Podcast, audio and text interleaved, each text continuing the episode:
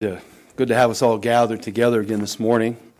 Good, as I always say, to have our Bibles in our hands. Amen. And uh, so thankful that the Lord would be so kind to us to give His Word, His preserved Word, Amen, in our vulgar tongue, in our language. Amen. That we can read it and hear it and understand it, and the Spirit of God can use it to work upon our own hearts and minds and our own souls. And it's such a glorious thing. And as we continue here, as you know, we are in the book of Philippians, and uh, we know from those who have been here in the past couple of weeks that uh, this book is written by Paul from the Roman prison in about 63 AD, and uh, it has its title. It's known as the, the, the Epistle of Joy, amen?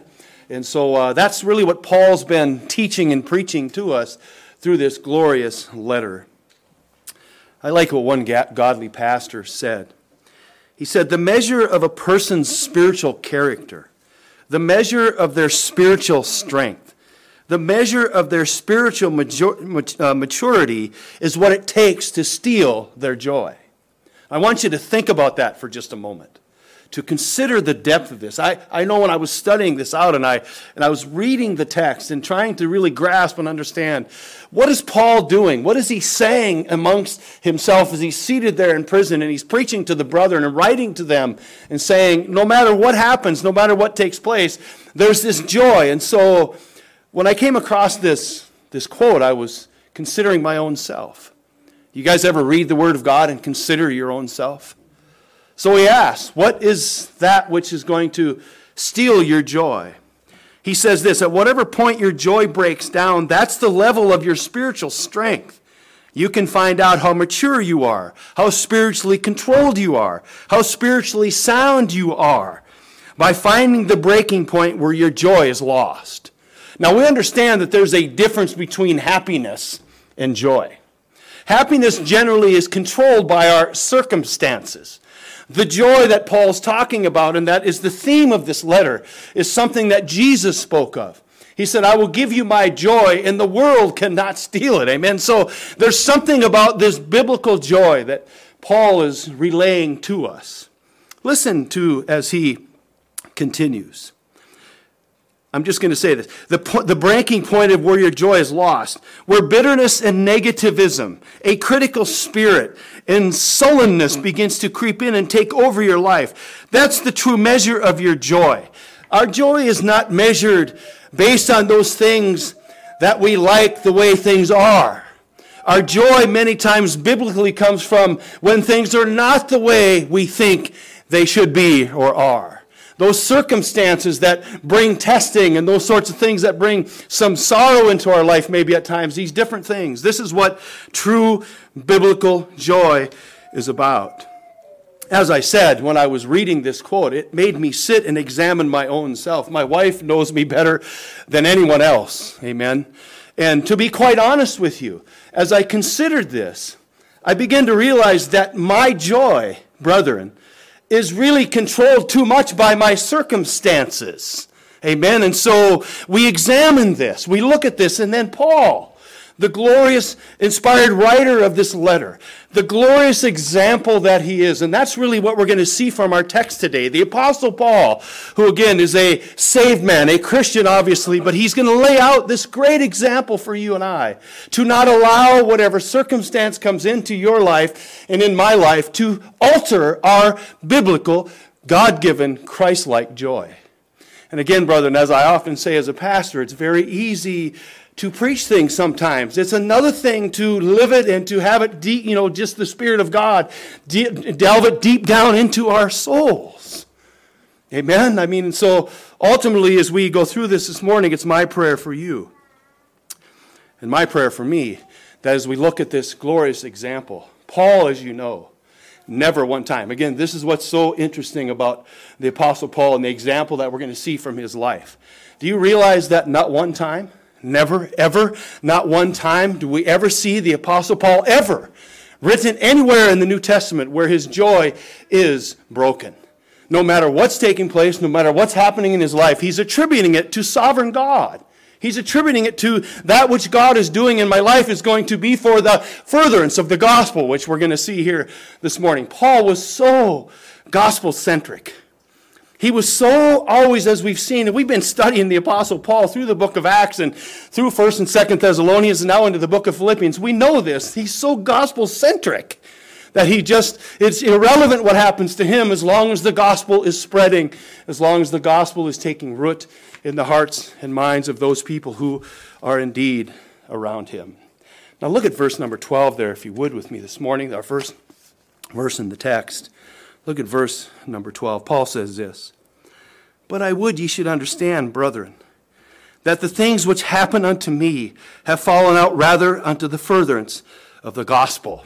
Do you see there again that it doesn't matter what's taking place in Paul's life? He's concerned in saying that God is sovereignly using whatever's happening to him for the furtherance of the gospel, and that should be our attitude as well. Now, Paul, what he's doing here is as he's holding on to the letter, amen, that was sent to him by Epaphroditus. He's looking at this and he sees the Philippians. They're asking him some questions. They're concerned about the Apostle Paul. It's an amazing thing. Isn't it good to have brotherly love, sisterly love, to have brothers and sisters who are concerned about your well being? Isn't that what we should always be about? Watching over our brothers and our sisters, amen, and taking care of them, helping them, doing those things. It's the same thing here. The Philippians were concerned about the Apostle Paul because it appears and it seemed to them that the Apostle Paul was having this prolonged imprisonment. Why have you been in prison so long, Paul? And their great concern is for him and also, brethren, the furtherance of the gospel. Again, very gospel centric. They were concerned. Of course, having a teacher like Paul, you would be that way. You would understand the importance of the gospel and what it does to men and to women. Now, Paul here, of course, is wanting to alleviate their fears and, their, and calm their concerns. So he says to them that through the eyes of men, it appears that my imprisonment indeed is stifling the gospel. But, brethren, just so you know, it's actually the opposite of that. Not only is my imprisonment not only not stifling the gospel and hindering the gospel, it's actually going forth to where God is directing it. And again, brethren, this is what we always must consider when we look at this. In fact, he says this it has fallen out. That now, again, brethren, when we have words in the Bible, God didn't put them in there for no reason. They're not in there by mistake. They are placed there by the Holy Spirit of God so we can grasp what the text is saying. So he says, what's happened is fallen out. This, the terminology fallen out is an action. His imprisonment was completed in the past, but it's still having remaining results. And so Paul's been in prison a while now, and so he says, those things that have happened to me have fallen out. Following out what? For the furtherance. Now listen, brethren, again, the words that we see here were not placed by accident. The falling out, and he says for the furtherance. You know what the word furtherance means? Again, if you, it literally means to cut down in advance. A cutting and clearing away of brush and trees in an impenetrable, impenetrable forest before an advancing army. So what Paul is saying here, I know, brothers, you're concerned about me. I understand that. But listen, let me tell you what God is actually doing. So we see men's view and then we see God's view. We understand that from God's perspective. Paul's incarceration, as we know, brethren, was indeed God's strategic, uh, if you will, advancement of his kingdom, clearing the way. Brethren, this is so important again as we can get a hold and grasp and see it through God's eyes versus our own, which is what we must learn to do clearing the way for his gospel to penetrate the ranks of the Roman military, and yes, even into the palace itself. Think of this, brethren, for just a moment again, to have this perspective of Paul. What's taking place to me is actually opening up doors that are normally shut. Normally, the gospel doesn't traipse its way into the palace. Normally, the gospel doesn't trace its way or traipse its way into the Roman military. Usually, you're dead before that happens but not the Lord. He's strategically laying it out here that Paul, again, as we see this, look what he says in verse 13. So that my bonds in Christ are manifest in all the palace and in all other places. Brethren, listen. Wherever God's elect are, the gospel will go there and find them. Do you understand that? It doesn't matter if they're in a prison. It doesn't matter if they're in the king's palace. It doesn't matter we're going to see if they're in Caesar's household. When the gospel goes, it goes. And he'll grab that heart. It'll change that heart. It'll change that mind that's in enmity with God, and he will save them where they are. Look at there, if you would at the end of the letter. He's going to the palace. Look at chapter 4. Look at verse number 22. It goes right in again, brother, to a place where normally it would never go. but because of Paul's imprisonment, because he's, he has, if you will, and we're going to look at this, a captive audience. See, many times Paul's chained to a Roman soldier. The question is, who's chained to who? Amen. I mean, here's a, here's a captive audience. Paul preaching the gospel. We're going to look at this. And all that soldier can do is he's chained there and he's listening to Paul preach. Again, a place that the gospel normally would not go. Here's God in his strategic plan, his strategic gospel area, bringing the gospel to some lost soldiers. What an amazing thing. Look there, if you would, at verse number 22. Look what he says. All the saints salute you, chiefly they that are of what? Caesar's household. And again, brethren, the gospel, because of Paul's imprisonment, is going right into Caesar's household. Again, a place that it normally would not go. Look what it does. It's such an amazing, powerful thing. Howard, uh, again, talked, we had a Bible study this morning talking about the true gospel. Not messing with the gospel, not meddling with the gospel, not softening the gospel, not trying to make sure that, well, well, well, here, we're going to trick people. Again, we're going to change it a little bit because it'll make it softer for, you know, my lost friend to hear it. No, brother. That is not how God works. He works through the faithful preaching of his gospel. That is the power of God unto salvation. That's what saves. You and I just simply are what? We're faithful. I say it all the time. We're just faithful in saying what God's word says. That's what we do. We don't trick. We don't try and uh, soften things as per se, as many are doing today, because it saves no one. It saves nobody. It does not. There's no power there. There's no conversion there. There's no change there. And so this is what we see. Look at Luke chapter 8. I want you to see this again the power of the gospel. Going where God sends it, saving and plucking the lost from wherever they are. Uh, some of us in here this morning, we're in jail. Some of us were in jail. Some of us were running here and running there, doing this and that, and God's gospel came to you there. Now, look what it does here.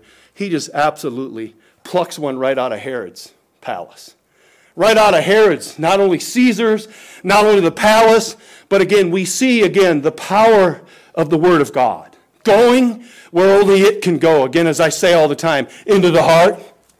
The pastor can stand here this morning, look at you, you look fine. You may not be fine. The Spirit of God knows that. He's the one that knows that inner you, that secret place that only He can go. And He knew Joanna. Look here, Luke chapter 8. Let's look at this together again. The gospel going and saving someone within the palace guard itself, within uh, Herod's palace. Look at Luke chapter 8. Look at verse number 1 there. My pages are all stuck together. Luke chapter 8. Look at verse number 1. Look at the power of this. The Lord Jesus preaching, the Lord Jesus Christ teaching Look what it says, verse 1. And it came to pass afterward that he went throughout every city and village, preaching and showing the glad tidings of the kingdom of God. The greatest preacher who's ever lived, the perfect preacher who's preached every word perfectly. Not unlike me, unlike me, brethren, a fallible man. The perfect preacher, preaching perfectly, knowing the heart of everyone he ever stood in front of. Look what it says. He says it came to pass afterward they went throughout every city and village, preaching and showing glad tidings of the kingdom of God. And the twelve were with him. And a certain woman, which had been healed of evil spirits and infirmities, Mary called Magdalene, out of whom were seven devils, and Joanna. Do you see that there? Who is Joanna? Who is this woman as she's there listening to Christ preach and she's having demons and devils driven out of them by the power of Christ, by his own word? Who was she? She's the wife of Chuza, what? Herod's steward. She was in the palace, brethren. She was there in Herod's palace with her husband, with wealth beyond measure. Think of this for a moment, brethren. Just her life in general, how she lived gloriously according to the world's standards, and here's Christ preaching to her. Well, you say, well, how do you know she was saved? Well, I'm glad you asked. And a very inquisitive group this morning. Follow a little farther along to Luke chapter 24. Look at here. Our Lord Jesus Christ went to the cross. He died there. They were there. At the foot of the cross, they were there, and they came a little bit later. And I want you to see this. Look at Luke chapter 24. Again, the Spirit of God, the Word of God, the Lord Jesus Christ speaking life. That's the thing, brethren. Again, that's the power of it. He could speak, and it happened. He would speak, and life would come. It's an amazing thing, brethren. And what did he leave for us? For that dead man to come to life, that dead woman, that dead child. What did he leave for the preacher to preach? His own thoughts? No, brethren. But it is indeed the very word of God, which the author of Hebrews says it is powerful, active, sharper than a double edged sword, able to go again to places we can't go. The pastor can't go there. I can't go to your heart. And again, it's so precise and powerful. It says that it's even what? Bone and marrow. It separates that. And then it gets even deeper. It goes, listen, brethren, to the very thoughts and intent of the heart. That's power. That's change. This is what happens. Look here, if you would. Who is now looking for their Savior? The one whom they have just seen be crucified. The one who was in the grave for three days and three nights. And when they come, this is what they hear. Look there, if you would. Luke chapter 24, look at verse number 5. We'll begin there. Listen to what it says. And as they were afraid and bowed down their faces to the earth, they said unto them, Why seek ye the living among the dead? One of the greatest statements in all of Scripture, brethren. He is not here. Jesus Christ, as I've said before, go to Muhammad's grave. Go to Muhammad's grave. Go to any religious quote unquote leader's grave. Stand at the gravestone. And when you call his name, he'll say, I'm here. Because he is not resurrecting from the dead like the Lord Jesus Christ. He's not here. Look what it says. He's not here, but is risen. Remember how he spake unto you when he was yet in Galilee, saying, The Son of Man must be delivered into the hands of sinful men and be crucified, and the third day rise again. And they remembered his words and returned from the sepulchre and told all these things unto eleven and, and to all the rest. Look at verse 10. It was Mary Magdalene and who? And Joanna. There she is.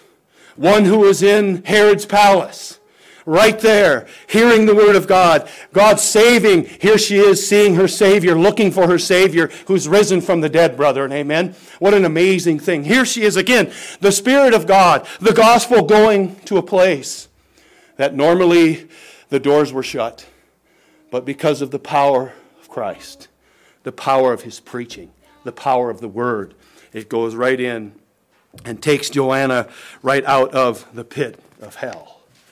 This is exactly what we see for two whole years. Two years, brother. Think about that. I was just uh, asking these brothers here this morning their ages. I mean, holy smokeroonies. I feel old. 19. I don't know how old your brother is. Are you, what are you, brother? Huh? 28. Okay, well, you're still young. These young people, this 19, these 28 year olds, right? It's, it's a truly a stunning amazing thing. And we, we see this here for two years. Think of this. Remember, the gospel came not only to the palace, but also to the Roman military. Amazing. Again, another place where it normally would never go. For two years, the guards were under the constant influence of Paul's preaching and the gospel of Christ. I want you to see this again. Look at Acts chapter 28. Remember, we preached through this. I want you to see this. Just forward a little bit to Acts chapter 28. And again, you see this. That's why I ask. see, the prison guards thought Christ, that Paul was chained to them. Actually, they were chained to him because they had to keep watch on him and they were constantly they were rotating but these guards were constantly being rotated and chained to paul what do you think paul was doing you think he was talking about, you know, tomorrow's, you know, uh, uh, show on TV? Was he talking about as the world turns? No, brethren. He is gospel centric. What he was doing was being used of God. Through the eyes of men, it appeared the gospel was going nowhere, that it was restrained, and yet God did this. Instead of sending Paul out to the world at this point in his life, you know what God did? He brought the world to Paul. Think of that for a moment. This glorious working of God. Hey, we're worried, brother. The gospel is going to stop. God says, oh, no, no, no, no. Not, nothing stops the power of the gospel. You're chained right now because I have some elect right here that are inside the palace. They're inside the Roman military. You need to preach to them. And so God just brought them to him. You know, that would be such a glorious, amazing thing, wouldn't it? To be such a part of that. Look at Acts chapter 28. Look at verse number 16. And when he came to Rome, the centurion delivered the prisoners to the captain of the guard. But Paul was suffered to dwell by himself with a soldier that kept him. And so you see there again, there's this captive audience. Paul didn't have to go anywhere. Reminds me, Brother Eli's not here this morning, so I can tell. I can tell it Wednesday evening. He was showing me on the airplane. You know what an airplane's like? You know how closed off an airplane is? I mean, it's not like you can do something and hop off the airplane. So they're flying it. Hope he, hope he doesn't mind. Brother Eli, I'll ask for forgiveness tomorrow when I see you. Here he is. He brings his phone over to me. And again, I know he doesn't like, he's not doing this to brag. He was just showing. Look at the opportunity God gave me. He stands up in the airplane, pulls his Bible out of his back pocket, and starts preaching the gospel on the airplane. There's nowhere to go. We go street preaching. Amen. You, we go street preaching a lot. You can stand in the corner, but there's places to go. When you're on an airplane flying at 40,000 feet in the air, all you're getting is the gospel. This is the kind of audience that God gave Paul. Hey, you're chained. And guess what? We're not talking about tomorrow's goofy stories. We're talking about the thing that separates one from heaven and hell. That is the gospel of Christ. Look at there, if you would, just a little farther along in the text. Look at verse 30 of Acts 28. And Paul dwelt two whole years in his own hired house and received all that came unto him, preaching the kingdom of God and teaching those things which concern the Lord Jesus Christ with all confidence, no man forbidding him. Again, brethren, the idea here is that Paul, the, the brothers at Philippi were concerned about Paul. He's in prison. He's been in prison too long. And in all actuality, all you see is the sovereign hand of God seeking, going, and getting his elect. Amen? And saving them. Now, brethren, that's a whole different perspective, isn't it, than what we normally have. We look at our circumstances, again, those things that we may not like, and we look at them as some kind of a drudgery of some sort, and yet, if we look at it through the eyes of God, through His eternal work, there is something there that He's using in your life for this, for the furtherance of the kingdom of God. This is the thing we must keep within our own thoughts. Now look back there, Philippians chapter 1. Look at verse number 14. So, all of this is being played out. Paul is, of course, teaching and writing to the brethren concerning these things. Now, look at here, if you would, as you look at this, what this says. Verse number 14. And many of the brethren in the Lord, in other words, Christians, saved people. You see, verse 13 had an effect on the lost verse 14 has an effect on the saved. So God's purpose, again, His glory is being used through all of it. He's having an effect on both the lost and the saved in this text. Look there, if you would. And many of the brethren in the Lord, waxing confident by my bonds, are much more bold to speak the word without fear. Do you see what's happened here? Paul is preaching the gospel, his imprisonment. They're looking at it as something that is, is not a good thing. And Paul just says, Oh, no, no. Here's how the Lord's going to use this in your life. He's going to embolden you through what I'm doing. So again, we see this effect on the lost and on the saved. And brethren, every message, every message preached, there should always be the idea, the thought of the sheep. How is this going to affect the sheep? How is it going to help the sheep? How is it going to grow the sheep in the Lord Jesus Christ? How is it going to help them?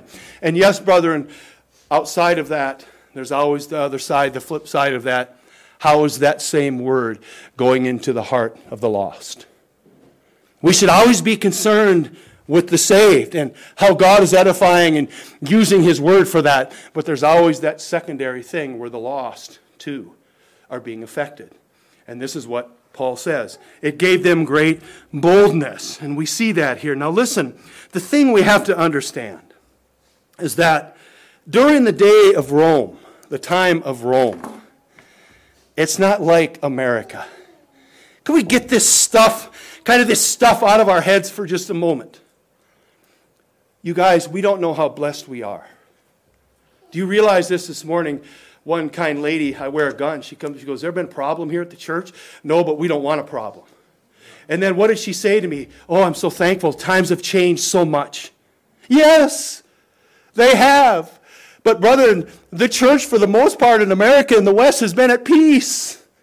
We're still at peace to a large degree, although it's growing, isn't it, brethren? And the hostilities are not coming from the world so much, but from other churches, other quote unquote believers who say they believe and they're not believers. It's an amazing thing. But you see this thing in Rome, it was not like that. If you preached, if brother if the brother stood up on an airplane, they didn't have them back then, but if he did, he would normally be beheaded. Okay? He'd either be beheaded or thrown in prison. This is what your choices were. And for the most part in the world, even today, that's your choice. Two thirds of the world. Our brother Dean, our other elders, been in, in India for almost five months now. They'll be back, Lord willing, in a couple weeks. He was telling me when I talked to him this week that up north, just north of him, pastors are being slayed and killed for the gospel. They're now meeting in homes quiet. That's the general way that the gospel is, and it's the same way in Rome at this time. If you stood up and preached the gospel, we go out on the street out here, we preach the gospel, somebody drives by and flips you off. Ooh, ooh I got persecuted. Look at that guy flipped me off. Did you see that? No, brethren. Uh-uh. Or you might have some, some, uh, some, well, what would be the terminology in a kind way? Some very mean woman who thinks she's a man screaming in your face. That's what you get here, not here. When you confess Christ, when you believed Him and you preach the gospel, your life was in danger. You were either going to prison or you were going to have your head taken off. Amen. And Paul says, Because of my imprisonment, do you see this? Because of my imprisonment, because of what God is doing in my own life, my brothers look and see and they say, I'm boldened in that. I'm bold in that. It's making me stronger. It's making me want to again, risk my life for the gospel of Christ. And this, again, is what he's saying and what he sees. In fact, that word boldness, I chuckled this morning in Bible study because it was read a couple times in Acts. That word boldness is an important word for us. To wax the brother bold, to wax yourself bold. It's an amazing thing. You know what it is? It's to, to, to act with extreme conduct and courage. Can I say that again? To act with extreme conduct and courage. That's what they had to do. They had to act with extreme conduct and courage because whack, the sword was coming. Amazing, isn't it? Again, like I said, we preach here and we think being bold, you know, someone, uh, someone called me a Jesus freak and, you know, drove by and threw a pie out the window at me or their beer at you, one or the other, which we've had happen on several occasions. They weren't all that happy to see us, actually. But nothing like this. Nothing like this. Take our Western mind out of it. Put our, put our Hebrewic hat on, first century hat. Then you'll understand what it means to both. In fact, look at 1 Thessalonians, a book that we were in not too long ago. Paul mentions this. Look at 1 Thessalonians there, if you would. Turn back just a book or two. 1 Thessalonians chapter 2. Look what Paul did. You remember, he reminded us of this. Look what he says. Verse number 1, chapter 2, look at verse number 1. For yourselves, brother, know our entrance in unto you that it was not in vain. But even after that we had suffered before, we were shamefully entreated, as you know at Philippi. So again, he's explaining to that brother, to those brothers, what happened in Philippi. What does he say? He says there, we were bold. Do you see that there? They acted with extreme conduct and courage in spite of what was happening to them, in spite of the, the threat of death in prison. They were acting bold, the Bible says, in our God to speak unto you our own mind, to speak unto you our own thoughts. No, no, brethren, the gospel, that which is powerful. Again, as I say, that's the power. Look what it says there. We were bold in our God to speak unto you the gospel of God with much contention. Now, again, brethren, we understand this. I like what Spurgeon said. Charles Spurgeon said this about the church. The church has never lost any of her numbers. Persecutions have winnowed her and driven away the chaff. Excuse me, the chaff. Isn't that good to have the chaff removed? It is good to have the chaff removed from the church. Amen? Listen to what he says. But not one grain of wheat has been taken away from the heap. She is like Israel in Egypt. The more they were afflicted, the more they multiplied.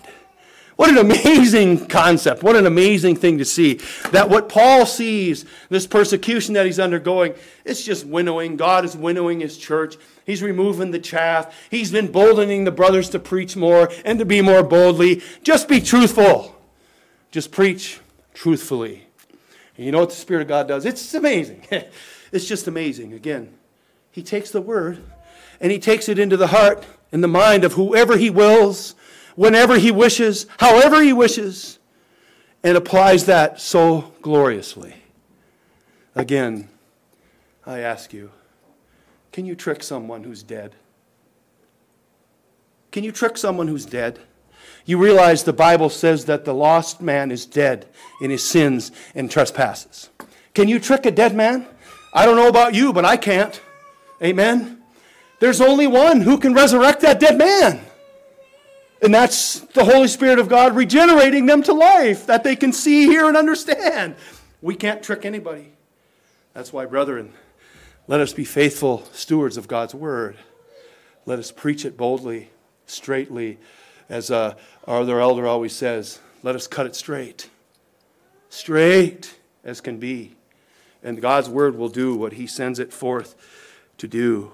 It is an amazing thing to behold, brethren. It really is. Now, look here. Paul, of course, as we understand and know, studying him and living it out as an elder, as a pastor myself. Brethren, you know there's always strife. There's always things that go on in the body of Christ, in the fellowship. It's an amazing thing to watch. You know why? You know, it's like I always tell people the church would be a great place until I show up and screw it up, till I bring my problems into it. Amen? Which we all do. That's why we got to love one another, care for one another, do all of those one another's, pray for one another, encourage one another, help one another. We're all on the same level. We're all here together, your warts and mine. Amen. Paul says there's trouble. There was trouble there. And I want you to see what kind of trouble was being hoisted upon him. Look there again at Philippians chapter 1. Look at verses 15 and 16. There's always trouble, brethren. I was on the phone this last week with a pastor friend of mine down in uh, New Mexico. Amazing. just, just amazing. Brother, forgive me if you're watching or you ever hear this. But he, he ran into a lady in a restaurant. And uh, he recognized, she recognized him, and he kind of recognized her. It was a lady that used to be in his church. It was his daughter, her daughter.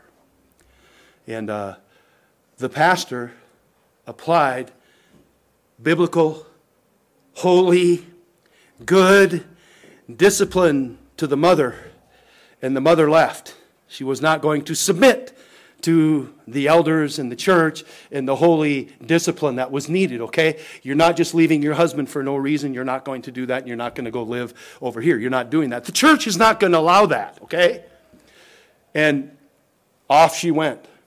Well, he hadn't seen this daughter for a long time. And the daughter comes up to him in the restaurant. She goes, I recognize you. You kicked my mom out of the church. I'll never serve you again. Do you, do you see what happens when, when you simply apply biblical truth? People say they're Bible believers. As soon as you apply the discipline biblically, they're out the door. You stink, you're mean, you're, you're, you hate me, this kind of thing. No, nothing could be further from the truth. What is better than fixing a situation God's way? What is better than looking at Scripture and going, I need to submit to God's Word. I need to submit to those things because that's the best way.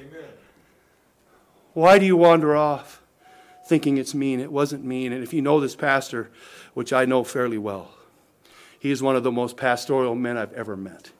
He's one of the, just a sound man in the faith. You'd never, ever see a mean bone in that man's body. See, that's why, that's why Dean is here, because, uh, you know, Howard and I take that part up right? We're a little more boisterous, that kind of thing. And Brother Dean, just so calm, just so calm and cool. Brothers, let us prevail. Meanwhile, Howard and I are going wild. It's good. But this is what Paul is concerned about. This is what he's, he's saying here. Look at the trouble. Look there. Well, I, I call them twins. They're, they're stitched together. And brethren, when these two evils are stitched together, look out. Duck your head. Because not only is two of them stitched, there's four of them in the end that are stitched together here, these evils, and they cause all kinds of problems. Now look here, if you would, at verses 14 or 15 and 16. Some indeed preach Christ even out of what? Envy and strife. When you got those two tethered together in a church, you are in trouble. There is trouble coming. Look at what else it says and some also of goodwill. So we have here, you know, we have some, some inappropriate ways of preaching Christ and some appropriate ones of doing it. We're going to look at that. Look at verse 16. The one preached Christ of contention, not sincerity, supposing to add affliction to my bonds. Boy, there's a lot here, brethren, in this text. And I've got a few minutes to do this. But beginning here in verse 15 and continuing through verse 17, Paul catalogs, he reveals for us the different, if you will, motives that men had for preaching the gospel. Now, it's important for us to consider here as we look at this. His critics, those whom he's speaking of here in the church, were indeed teaching and preaching the true Christ. They weren't teaching some kind of an aberrant Jewish doctrine of some sort or some kind of another Christ or some kind of another word. And we know this, and I'll show you this for a minute. You think Paul, for one minute, would let someone preach Christ in an unholy way, just like the demon girl did back in Acts 13. Remember, he stopped her. She, what did she say? Well, these men are telling you the way to God. And Paul says, No, hold on, you're not preaching. I'm preaching. You're not preaching. You're a demon. You're not preaching God's word. Here he lets them go. He says, Oh, yes, they're preaching the true Christ. And sometimes, brethren, we have to be patient with people, patient with brother, brothers, and sisters in the Lord because their motives may not be right, but they are preaching the right Christ, and that's what matters. When you go up to a Mormon and they say, We have the same Christ, you better say, We don't have the same Christ. You have a different Christ than I do of the Bible. And they know it. Envy and strife. It's an amazing thing. Now, we know that they were preaching the Christ of sacred scripture because Paul, again, would never rejoice at the preaching of a false or counterfeit Christ concerning something as crucial as the gospel. Look at verse 18. Again, all of our text is really on the foundation of verse 18. All of this takes place, and all Paul can say is, I'm rejoicing. I'm so grateful and full of joy that the gospel is being preached. Look at verse 18. What then? Notwithstanding every way, whether in pretense or in truth, Christ is preached and therein do I rejoice, yea, and will rejoice. We're going to look at that. That's a past, that's a past tense and a present tense and a future tense that he says there. But Paul, again, is rejoicing that even though these motives are wrong, even though they have envy, which let me just describe for you what that is. Envy is the feeling of disapproval when hearing about the success or blessings of others. You ever have that? Somebody is their ministry's blessed or something's blessed and you're envious of that. It's a feeling that comes upon you of ill towards them. Brethren, that should never be. And this is what they were doing. They were preaching the gospel out of envy because they had this, this ill feeling towards Paul because of what the Lord was doing in his ministry. Think of that. I'm in prison here and I'm preaching to lost people and they're getting saved. Amazing. It's always used in a negative or an evil sense in the New Testament always. It's like pride. Oh, I have so much pride. I have so much envy. I love envy. I like envy. I like pride. No, never, not once is it ever spoken of well in Scripture. Not one time. Pride or envy, by the way. We should be thankful. We have nothing to be prideful for. We have nothing to be envious of. What did Paul write to the Corinthians? Why do you boast as though you have something you haven't been given? What have you been given? You've been given everything. Yet Paul says there's these men, they were full of envy. Look at also strife. Strife is an expression of hostility. And when these two evils, as I said, are stitched together, it literally can neutralize a church. Let me show you the depth of envy. Again, sometimes we, we hear these words, we read these words like gossip. We read this stuff and we don't understand the total destruction they can have on a church. I have. I've experienced that little one. You think little gossip isn't bad, it's evil as can be. And it spreads like a canker, like an unbelievable sore in the church. Causes division, all kinds of things. So does envy. Look here what the Bible says. Look back in the Old Testament, Proverbs chapter 14, with me for just a moment. Proverbs chapter 14. We'll get words of wisdom from, from the, the book that the Hebrews would read and do read regularly. Because why? This is how God is telling them to live in the world. These are things that are good for you. Look how he addresses envy here in Proverbs chapter 14. Look at verse number 29. He that is slow to wrath is of great understanding, but he that is hasty of spirit exalteth folly. A sound heart is the life of the flesh. But what? Envy is the rottenness of the bones. Do you realize what that means? I mean, he's talking about complete infection of the inner man. Complete and total. And yet we envy's not a big deal. It's no problem. Strife's not a big deal. That's no problem. Yes, it is, brethren. When you have an envious spirit towards a brother or sister, be careful. Because what it does then is it brings strife. It creates strife. It's, it's one sin on top of another. They grow together. It's an amazing thing. It really is when you consider that. In fact, our brother James, back in the book of James, turn back there, he stitches them together here in the same text. Look at James chapter 3, just quickly here. And, uh, and again, we'll look at this together quickly. Look at how it grows. This again, brethren, Paul is is, is saying that these men have these ill intentions, and they are. But still, he doesn't condemn them as unbelievers. He says they're still preaching Christ. It's just they have wrong motives. Their motives are ill intended. Look here at verse number 14. But if ye have bitter envying and strife in your hearts, glory not and lie not against the truth. This wisdom descendeth not from above, but is earthly, that's of the world. Strife and envy are of the world. Look at the second thing there. It's sensual. That means that it's of the flesh, not of the spirit. Envy and strife are sensual. They're of the flesh, not of the spirit. And then look what he says. Devilish. Where does strife and envy come from? From the father of lights? Or does it come from the devil himself? That's right. That's what he says. Look what he says. For where envying and strife is, there is what? Confusion in every evil work. You see how that grows out, brethren. This is what Paul's saying. They're preaching Christ, although they are doing it in such a way that is very dangerous. They're preaching the right Christ, but they have very bad motives. In fact, in verse 16, Paul says they were preaching Christ out of contention. In other words, their selfish ambition. That's what that words mean. Not in sincerity, not with pure intentions. Listen, a quad of evil intentions that Paul lays out there for us, and yet, even though they're doing this, they are indeed preaching the Christ of Holy Scripture. So, again, brethren, as we look at this, there's obviously discipline there. But let us finish this up. Look there, if you would, back in Philippians chapter 1. Look at verse 15 and verse 17 together again, because I want you to see the right motives. When one preaches Christ with the right motives, these should be our motives. Look there, if you would, at verse number 15 again. Some indeed preach Christ even out of envy and strife, and some also out of what? Goodwill. There's a right motive. Here's the wrong motive. Here's a right motive. Isn't Brother Keith always says that. The Lord never, He never tells you not to do something without filling it in with something you're supposed to do.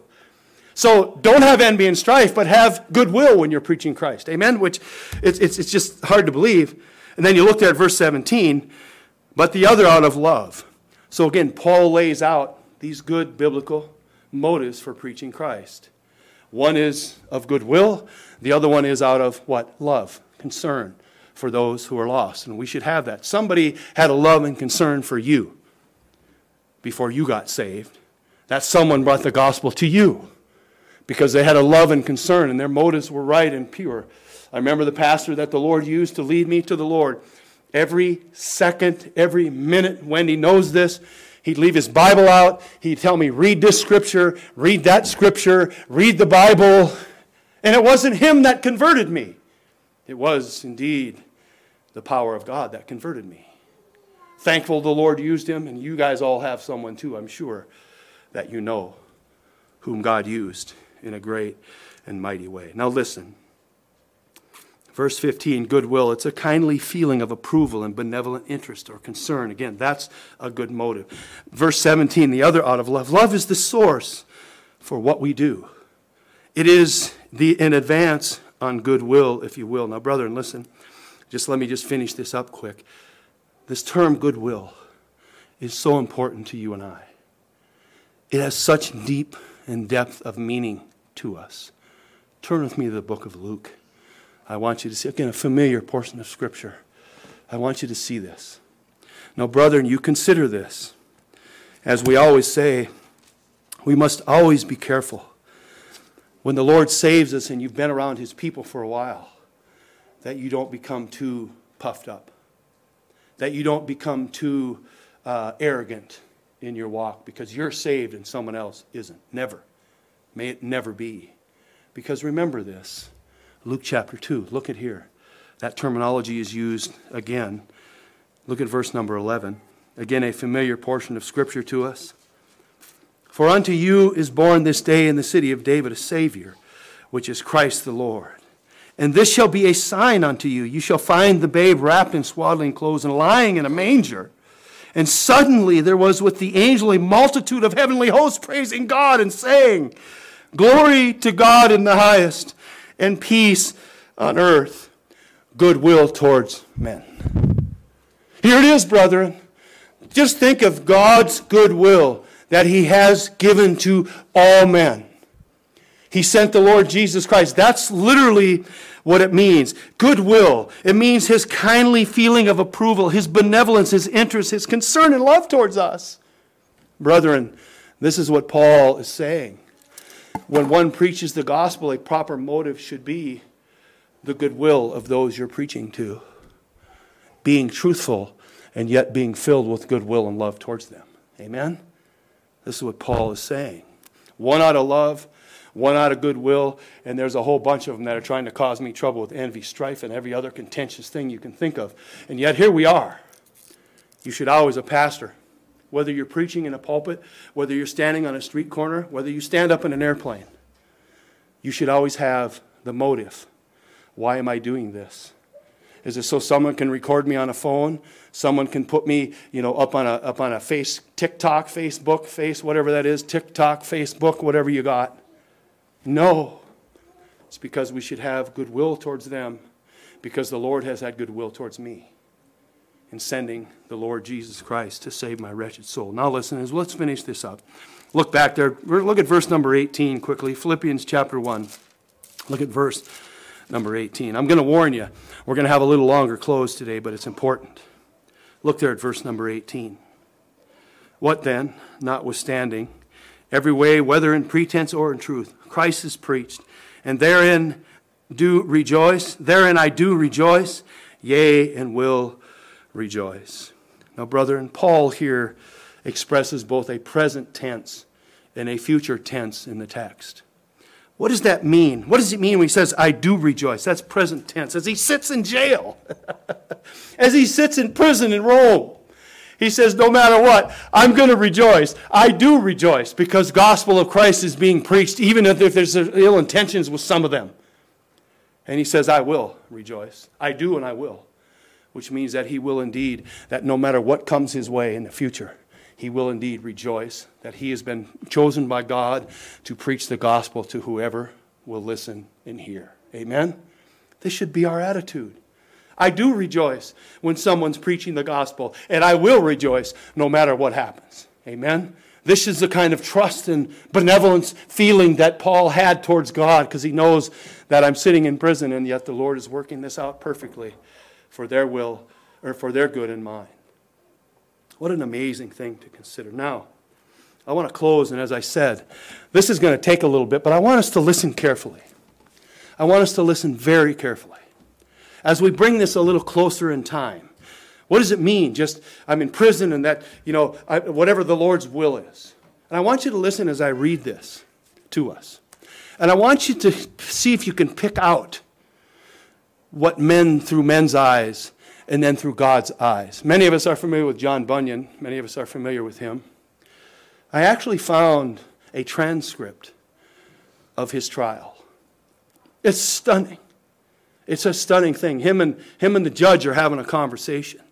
And I want you to listen how the judge tries to use his emotions to get him to stop preaching the gospel. And then you see John Bunyan's response I must be faithful to God first. Listen to this.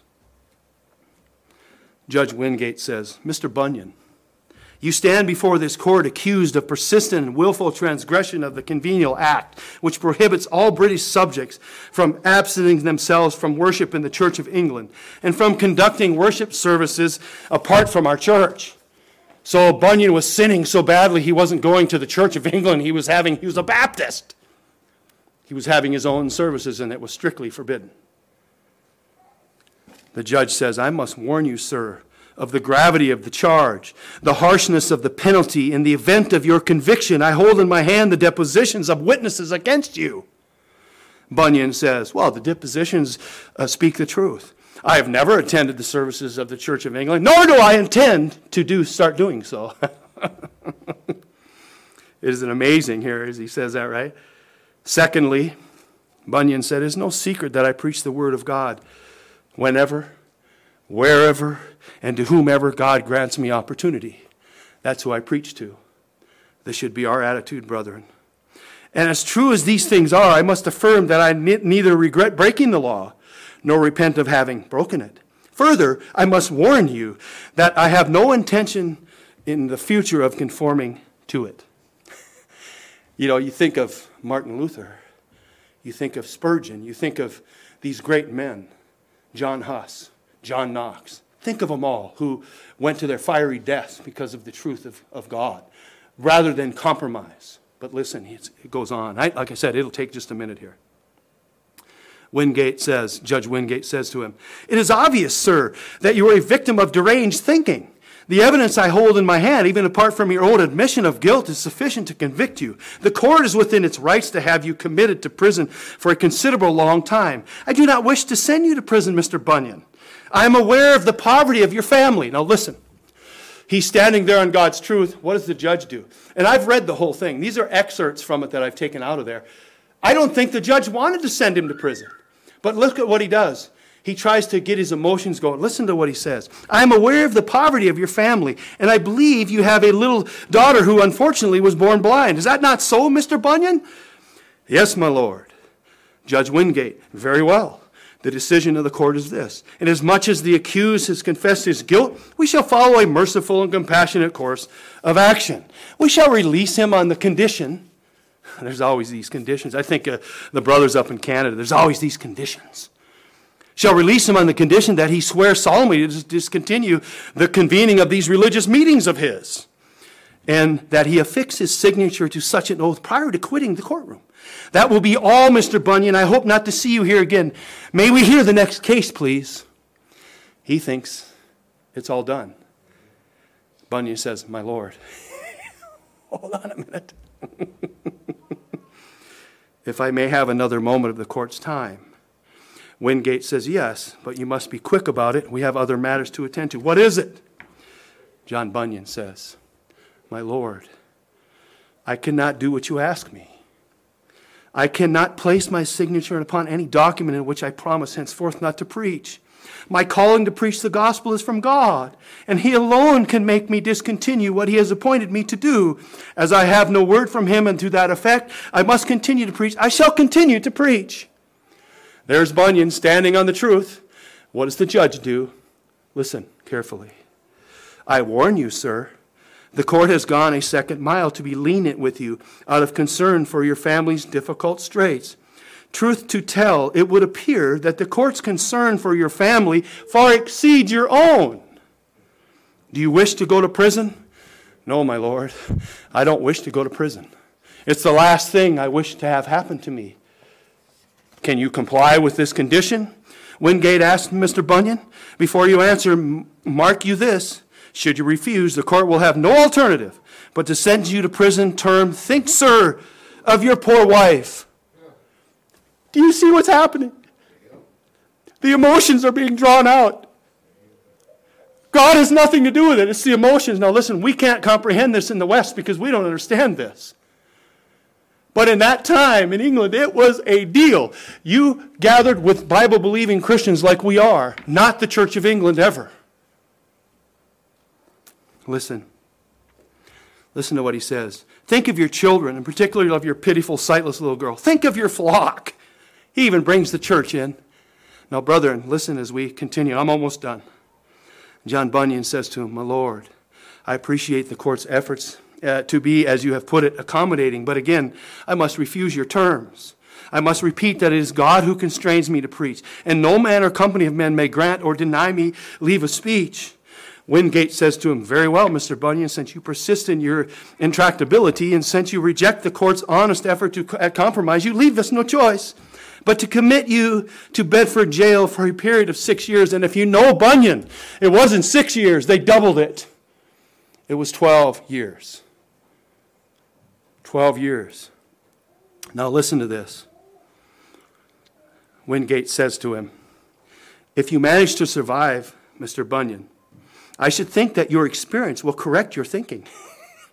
if you fail to survive, that will be unfortunate. In any event, I strongly suspect uh, that we have heard the last we shall ever hear of Mr. John Bunyan. Now, may we move on to the next case? Brothers and sisters, we all know. Listen carefully. We all know that the world and that the judge, this was not the last time they heard of John Bunyan. Amen? You realize that through the eyes of men, it appeared as he used his family as a ploy to get him to submit and disobey God, that Bunyan said, No, no, no, no, no, I'm not. Gonna. Just like John Knox, same thing. These men were incredible, incredible men. No. Through the eyes of, of men, it seemed unkind that Bunyan would go to prison. But in the eyes of God, it is exactly what he ordained to bring to pass. You know why? Again, that was not the last. He heard of Bunyan, or us have heard of Bunyan. How many in here, if I could just take a hand, how many in here read Pilgrim's Progress? How many, how many have read the Pilgrim's Progress? I mean, the whole place. Think of this for a moment. Off with you, Mr. Bunyan. That's the last we're going to hear from you. And even today in 2024, what he did is being effectual. It's the same thing Paul said when he said it's the furtherance of the gospel. I mean, whacking things down and what's taking place is going to have a lasting effect. And, brethren, it's the same thing here. Isn't this glorious? Think of how useful that is to us, how practical as Christians it is to us to know that there's men here that by the providential of uh, hand of God, it was the last thing. Now listen, Bunyan had his Bible in his hand, as you know. Anybody know? I can't ask questions. If it Wednesday night, I would. Anybody know how many people Bunyan preached to every day when he was in prison? Anybody know? Upwards of 300. Think of that. We're going to stick you in prison. We're not going to hear another word from you. And day after day after day after day, people would gather in the street and he would preach through the bars to them. Three, four hundred every day. They hadn't heard the last of John Bunyan. It's a stunning thing. Through the eyes of men, it looked bad, as children, all these things. But in the eyes of God, Bunyan saw the gospel and what must happen. I must be obedient to God above all things everything and being faithful to His Word. Amen? Being faithful to the things of God. Through the eyes of heaven, it was God in His providential bringing the world to Bunyan, giving him a captive audience to preach to. Isn't that something when you think about that? They tried to keep him from the world, and the world came to him. Just like Paul. Just like Paul. Hey, we're going to put you in prison. The gospel is going to be stopped. No, it isn't. I'm just going to bring the hearers to you, and then I'm going to chain them to you. Think of that. Brother Keith, I think of you. I got to stop. I don't. Who was that we went preaching one time? What was that guy's name? Two of them. Uh, Marilyn Manson. Marilyn Manson. Concert in town, Marilyn Manson concert in town. There's Keith, there's me, we're down there. And uh, our old sheriff, Brother Pat, was there. And uh, it was amazing because they were lined up. Remember Brother Keith? There was lines of them going in. And there we were with the Word of God, a captive audience. They weren't able to get away. they just had to sit there and listen to me preach. Imagine that. What a glorious thing, brother, and what an opportunity. It was glorious. In fact, I had one guy come out of the crowd go, Hey, I'm a Christian too. Uh, you know, you're making us look foolish. And I looked at him and said, Sir, if you were a Christian, you would never mingle with this. You would never mingle with that. You'd be with me. Concern for their souls, concern for their well being and their spiritual well being. You wouldn't be joining him in the pool of manure you'd be here. And I told him that. Sir, you're, you should be ashamed. Saying you're a Christian and doing this and acting this way. Amen? We should be bold. We should indeed have extreme conduct and courage when we're preaching the gospel. I, we got to bring this to a close. Let's pray together this morning. Father, we, again, are always amazed at how you work through men and through women, through saved children. It's an amazing thing to behold. The Bible says, and we believe this, that when you save a lost sinner, you are glorified in that. And we understand the depth of that, and we thank you for it. We thank you for the means. The means, of course, is men and women being faithful to the Word of God and preaching, excuse me, preaching that. We think of Jonah. Go look at Jonah sometime. What an amazing uh, preacher he was, even though he had wrong motives. Oh, we could have used him as a great example, and yet he preached an eight word sermon. Go look it up. Eight words. But he preached what God told him to preach, which was those eight words to a whole city. And salvation came even into the palace that day. What a glorious thing. Even the king ripped his clothes off and put on sackcloth, and he repented and sat in the dust because of eight words. But they were powerful words, the powerful words that God told him to preach. Father, may we be faithful in that as well. We're not responsible for the results, we're responsible for preaching the word. Christ is our witness, as Paul said. God is our witness, how we handle these things. May we be faithful to you and not to men who try and draw us away, try and soften us down. May we be doing it in love and concern for those who are lost. Father, I thank you again for our meeting, and now as we gather around the Lord's table, we will remember and proclaim to the world your death till he comes.